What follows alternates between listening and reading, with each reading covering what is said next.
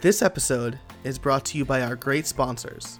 BoldGrid works as a suite of plugins designed to help you create WordPress websites faster and easier than ever. BoldGrid will improve your workflow by providing direct access to free themes, page templates, photography, design elements, forms, galleries, and much more right from your dashboard. And the BoldGrid page builder allows you to easily drag and drop and edit this content as you see fit, all without having to use shortcodes. To learn more, head over to buildpodcast.net slash boldgrid. That's buildpodcast.net slash B O L D G R I D. Do you build WordPress sites? Are you hitting the limits of your coding knowledge? Break free of your limits and do far more than you ever thought possible. Formidable Forms will help you build robust applications quickly without any PHP. Take on bigger projects, earn more clients, and grow your business. Get started today at buildpodcast.net slash forms. That's buildpodcast.net slash forms. And now, on with the show. Hey, everybody, welcome to another episode of How I Built It, the podcast that asks, How did you build that? Today, my guest is Erin E. Flynn. Erin, how are you today? I'm good. How are you? I'm wonderful. Now, I, I assumed that I could pronounce your name right, but it's been an obsession of mine lately because I always forget to ask. That is correct? That is correct. And actually, I am going to make this simpler for everybody in the very near future because I finally shelled out the money to buy ErinFlynn.com, Nice. Which was, you know, a nice, like, thousand dollar investment. But I'm like, this is just so worthwhile because that E is very confusing. So I am Erin E. Flynn. I'm also just Erin Flynn in the very near future. Awesome. Very cool. I have pined after Casabona.com for years. And this lady owns it and she hasn't updated her site in like forever, but she likes her email address. So like every 18 months, I'm like, can I have it please? Like you can keep your email. So if, if you are listening, Miss, Miss Casabona, please, this is a plea. so I I heard about you first on uh, Rethink FM with my good friend Jackie D'Elia. You were talking about all of the wonderful freelancing resources that you have, and I thought this would be uh, a great show to have you on as well. So why don't you uh, take a little bit of time and tell us uh, a little bit about who you are, uh, and then the the the product that we're going to be talking about today. Yeah, so I'm a web designer and developer, and I've been making websites for ages. Um, since 1999 was when I, you know, started with like my Sailor Moon fan sites and things Nice. like that. um, I didn't make my. I, I started like kind of like roughly freelancing like on the side. Um, probably 2001, 2002. I'd make like a website here and there. I didn't officially like do this as a business until 2012 and it was a huge learning curve to go from I'm just going to make a website, you know, for a random person when I feel like it to actually running a business and trying to pay bills every month. That was a huge learning curve and my first year was actually horrible. so thankfully my my then boyfriend now husband supported me through that mess. um, but along the way I think I made probably every mistake you could make and learned a lot from it. And so now I'm trying to help other people avoid those mistakes by teaching them and I still do web design and development. I'm very choosy about those now, which is great that I get to be. Uh, but now actually my primary focus is helping other web designers and developers and some freelancers in general get their business stuff in order because it's so important and it's just it's it's a shock to how much there is to do and where to start so that's my primary focus now That's fantastic. And it sounds like we started freelancing around the same time. I was uh oh, I was like a sophomore in high school. Uh and um it was like 2002 and you know, I had no idea what I was doing. My church just needed a website and I was like, yeah, I guess like you'll pay me. Cool. and you know, even as I went through college and did it full time a little bit after college, there were no great resources. So when you when you started putting these resources together, uh I guess around 2013, 14, 15. My first product for freelancers and like web designers and developers was late 2014 when i made my email templates Gotcha. So at that point there were a, a couple of resources. Uh did you do any research to see what was already out there or what did that look like?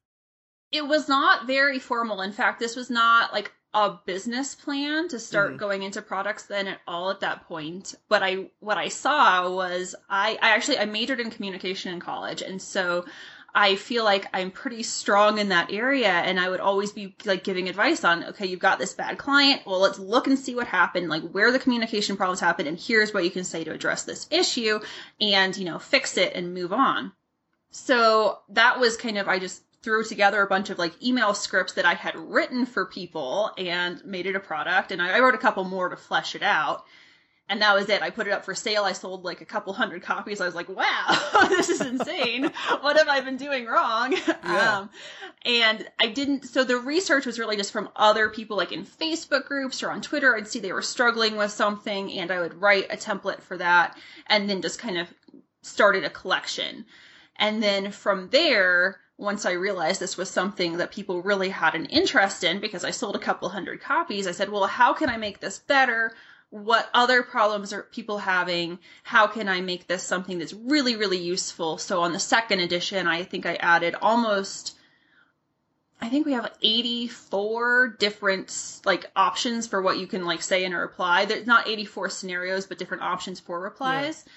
And that was much more research. Like, what are people having issues with? Where is the actual problem in the client communication? And how can you kind of start that communication, set, like setting it up for success? Like, how can you avoid this from happening in the first place? And, you know, go through different levels of responding before it's, I hate you and I want you to die. yeah, the uh the uh, oh man, the worst email I ever got I think was like uh well, she would start off all of her emails like as a blah blah major in college and I'm like, yeah, I know. I me too. And and then she just like she said, "Can you send me a copy of the contract?" And I'm like, "Great." She's like checking for this and that. So I've I've been on the uh you know, I think a lot of freelancers have been on the the side of the coin where everything goes south. That I just like mixed up two sayings there. It's fine. Uh but uh what would you say is the in your research what would you say you found is the most common difficulty with client communications? Honestly, I think it comes from expectations in the first place. It's they designers, we know what we're doing and Mhm. we know what we're building. We've probably done this, you know, at least like a hundred times already. It's not new to us. And so things that are common sense, like how long is it going to take? What's the next step? What do you need from the client tends to not get communicated. And so when you have, and this actually happened to me um, a couple times before I realized where this problem was, I would tell clients, I need to have content first, which we want to have. And I would say that like in their in the initial email, but I never really made that clear. Like I need all of the content. I need final copy. I need final images and I need everything like good to go approved. And so, you know, it would come time for me to make the website and there would be a million changes. Like I don't like how that you know like looks. I want to change this paragraph and then I'm redoing work. And so that was all a problem with expectations and communicating clearly what I actually needed from the client and it made them really frustrated and it made me really frustrated and that's just one example but I mean that happens all the time you set you fail to set expectations of when you're available or you start answering emails within 5 minutes of them sending them Mhm. and then they think that you're always going to do that including on Sunday morning so Right, yeah. all of those expectations are really really the biggest issue Gotcha. That's that's such a great point, and, that's that's something that you know I've tried to to preach to people I know as well. Is especially the email thing. Like I I used to set a hard rule like don't respond for at least half an hour. Like like don't make it seem like you're always at your computer because you might not be. And so yes that's that's really fantastic. Make sure to set expectations. One of those email things just as a trick because my Yeah. brain won't let me not respond to things sometimes if you get streak for gmail you can set it to send like an hour later which is what i almost always do so i will it will come in and i'll be like oh my god i have to respond to this because i just I get anxiety over my inbox, but it won't send until an hour later. If I know I don't want to hear from that client again that day because I need to focus on other things, I'll Mhm. send it at 5 p.m. Oh, And that's it's like the last email of the day and it just goes out then. And it's like I responded. They're still getting a response very quickly. It's totally reasonable, but it takes that pressure off and you're not chatting in your email. Yeah, that's awesome. So so I use uh, Newton, which is like a paid for Mac app, but it's got like the snooze functionality, and I will gratuitously use that. So I'll snooze an email for Mhm. all right, I'll deal with this later. But that's I, I think I like your your way better because you get to respond and it's like off of your plate. Cool. So being a freelancer, uh, I I know this it, it can get really hard. You work from home. You're often in a silo. But I also found that like being part of a mastermind group or bouncing ideas off of other people helps a lot. Do you talk to anybody about business advice and direction or anything like that? Yes, so I highly recommend everybody get into a mastermind.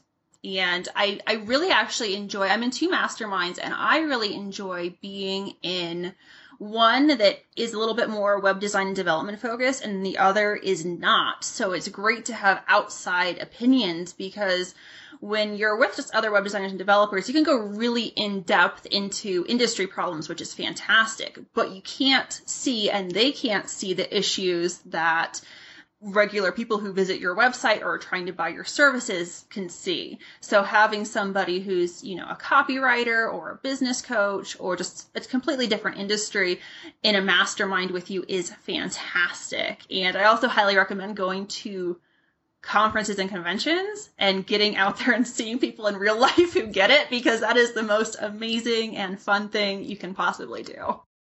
Yes, that's awesome. Like plus one for the conferences because uh, I've made a lot of my friends today from going to conferences and remembering how to interact with people in real life.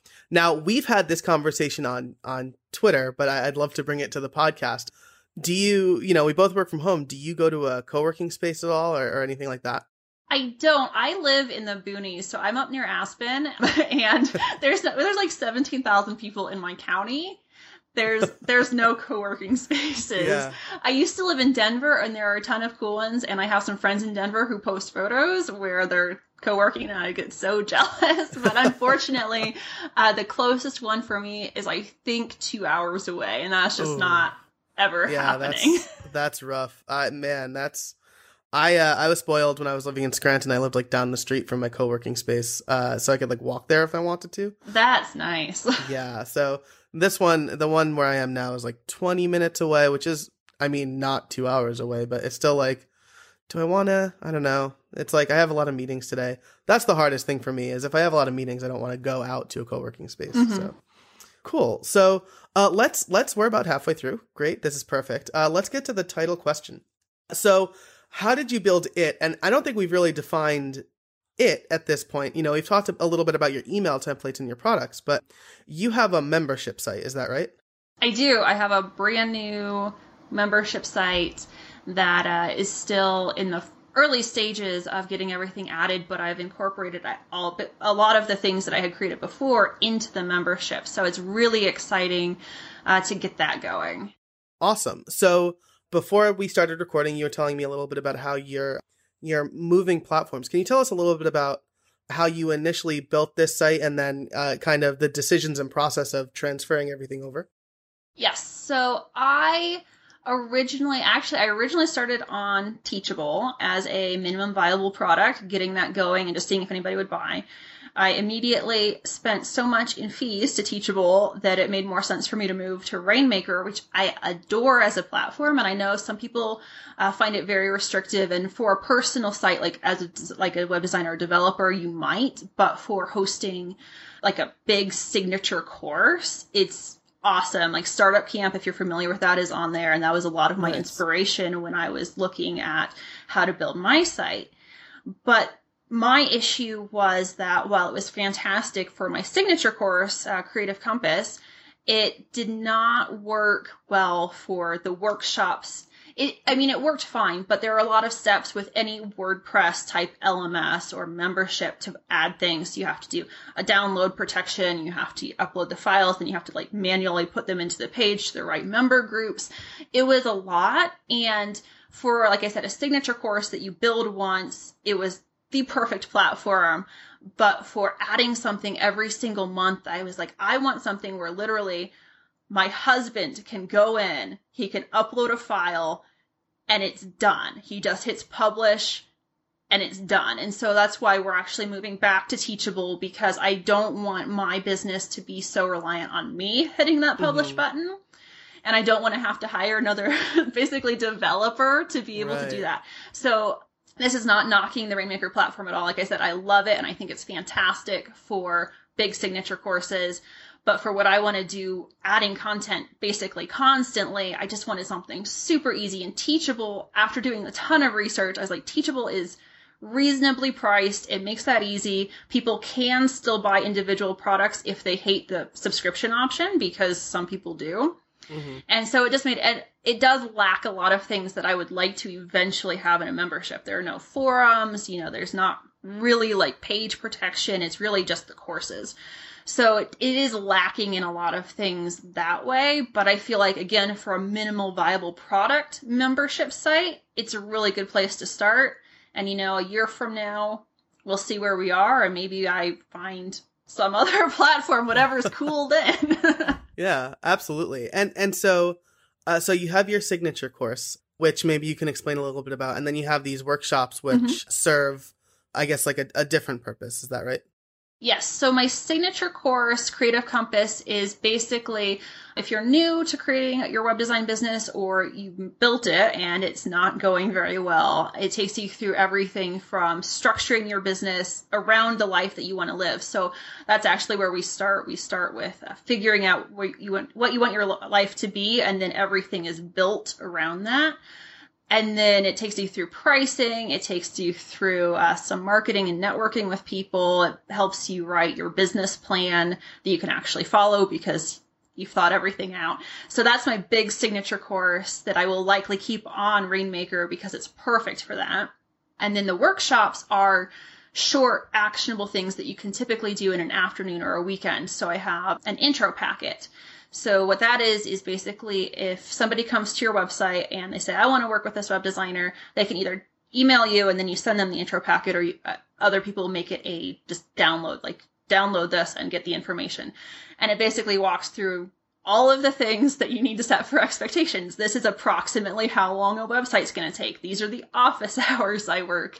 Uh, this is when you can expect, you know, to hear from me during the week. Things like that. It helps you get all of those things set up. And then I have other workshops too. But the workshops are like short, actionable things that you can do to immediately improve your business without having to go through a six week course. That's awesome. Uh, it sounds like a really great resource. And we've we've talked a little bit about you know the, the transformations you've gone through uh, but with moving platforms uh, what would you say is like the biggest challenge in that? You know the biggest challenge for me is feeling like i have to justify being obnoxious to my audience.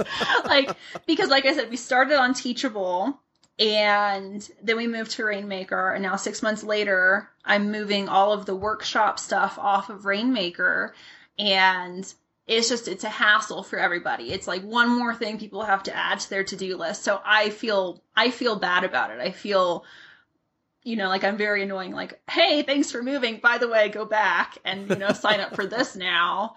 And so that is a hassle. But the other thing uh, that is frustrating is people who don't understand the difference between the two platforms because i've already gotten um, a couple emails from people transferring and they say, I don't understand.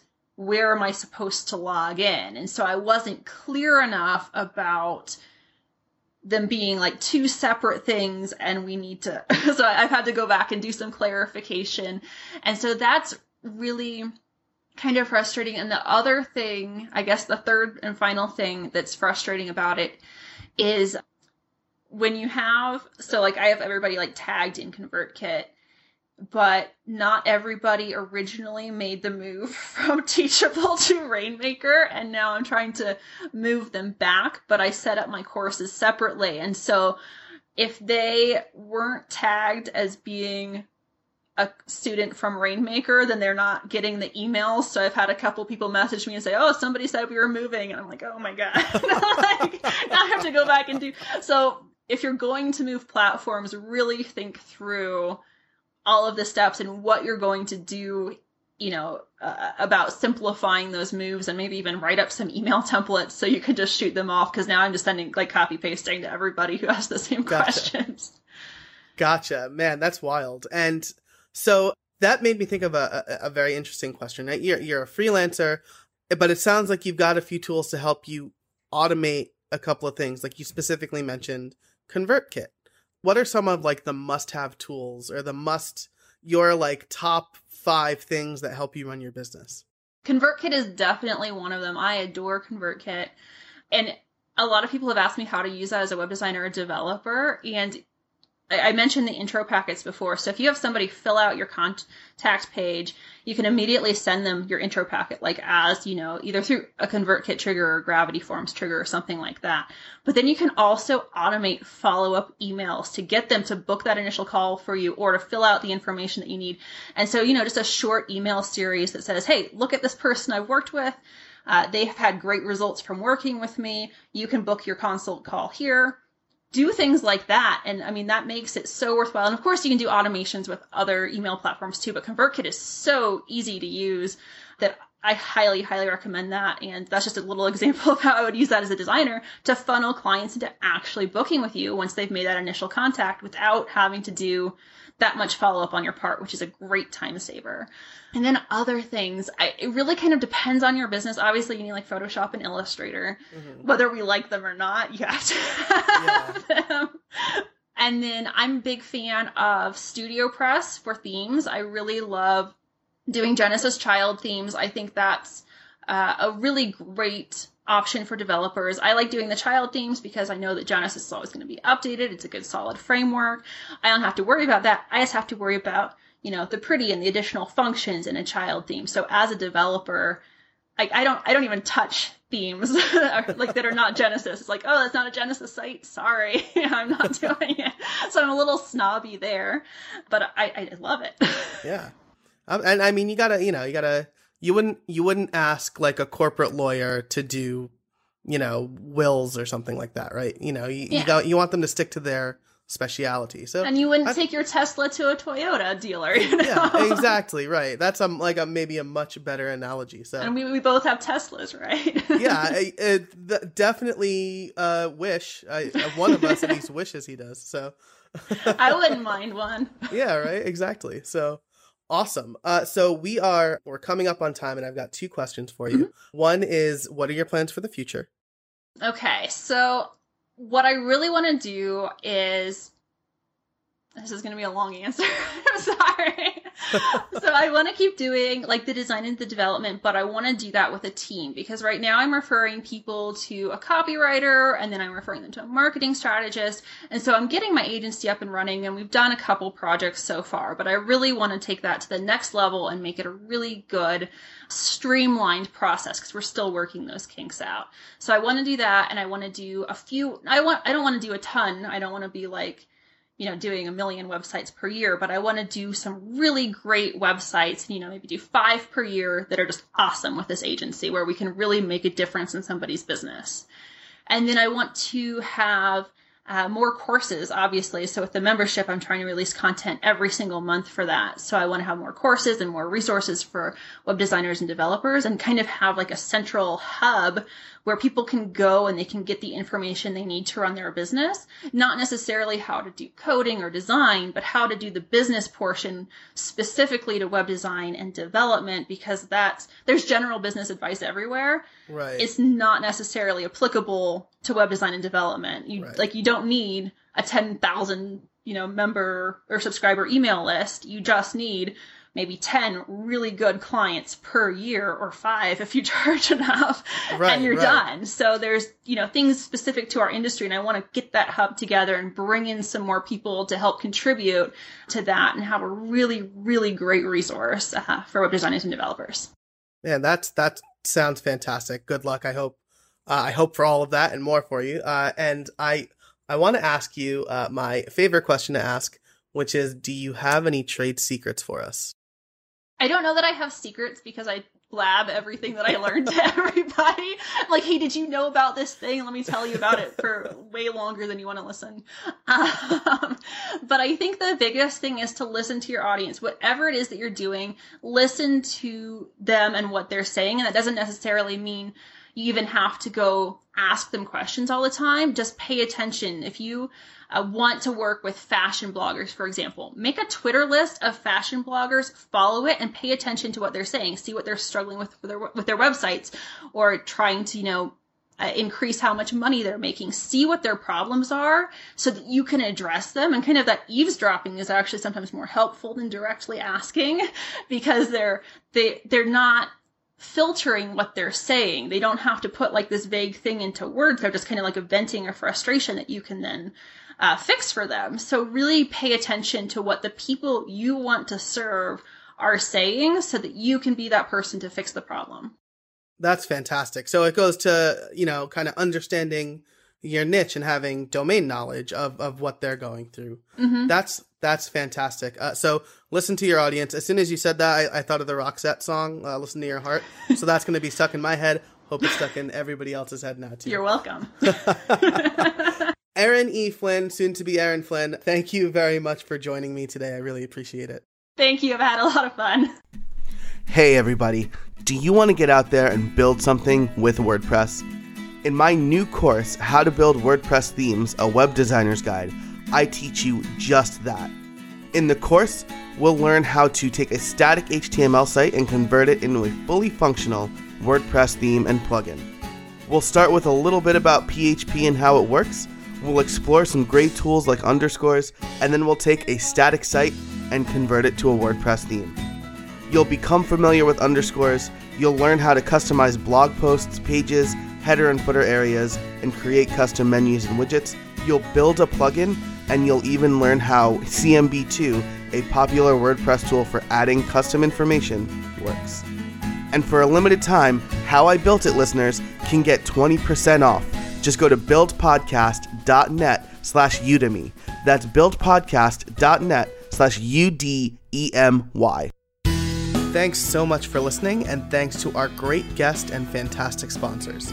If you liked the show, please rate it and subscribe on iTunes, in Google Play, or whatever your podcast app of choice is. If you have any questions, be sure to reach out at howibuilt.it. And finally, until next week, get out there and build something.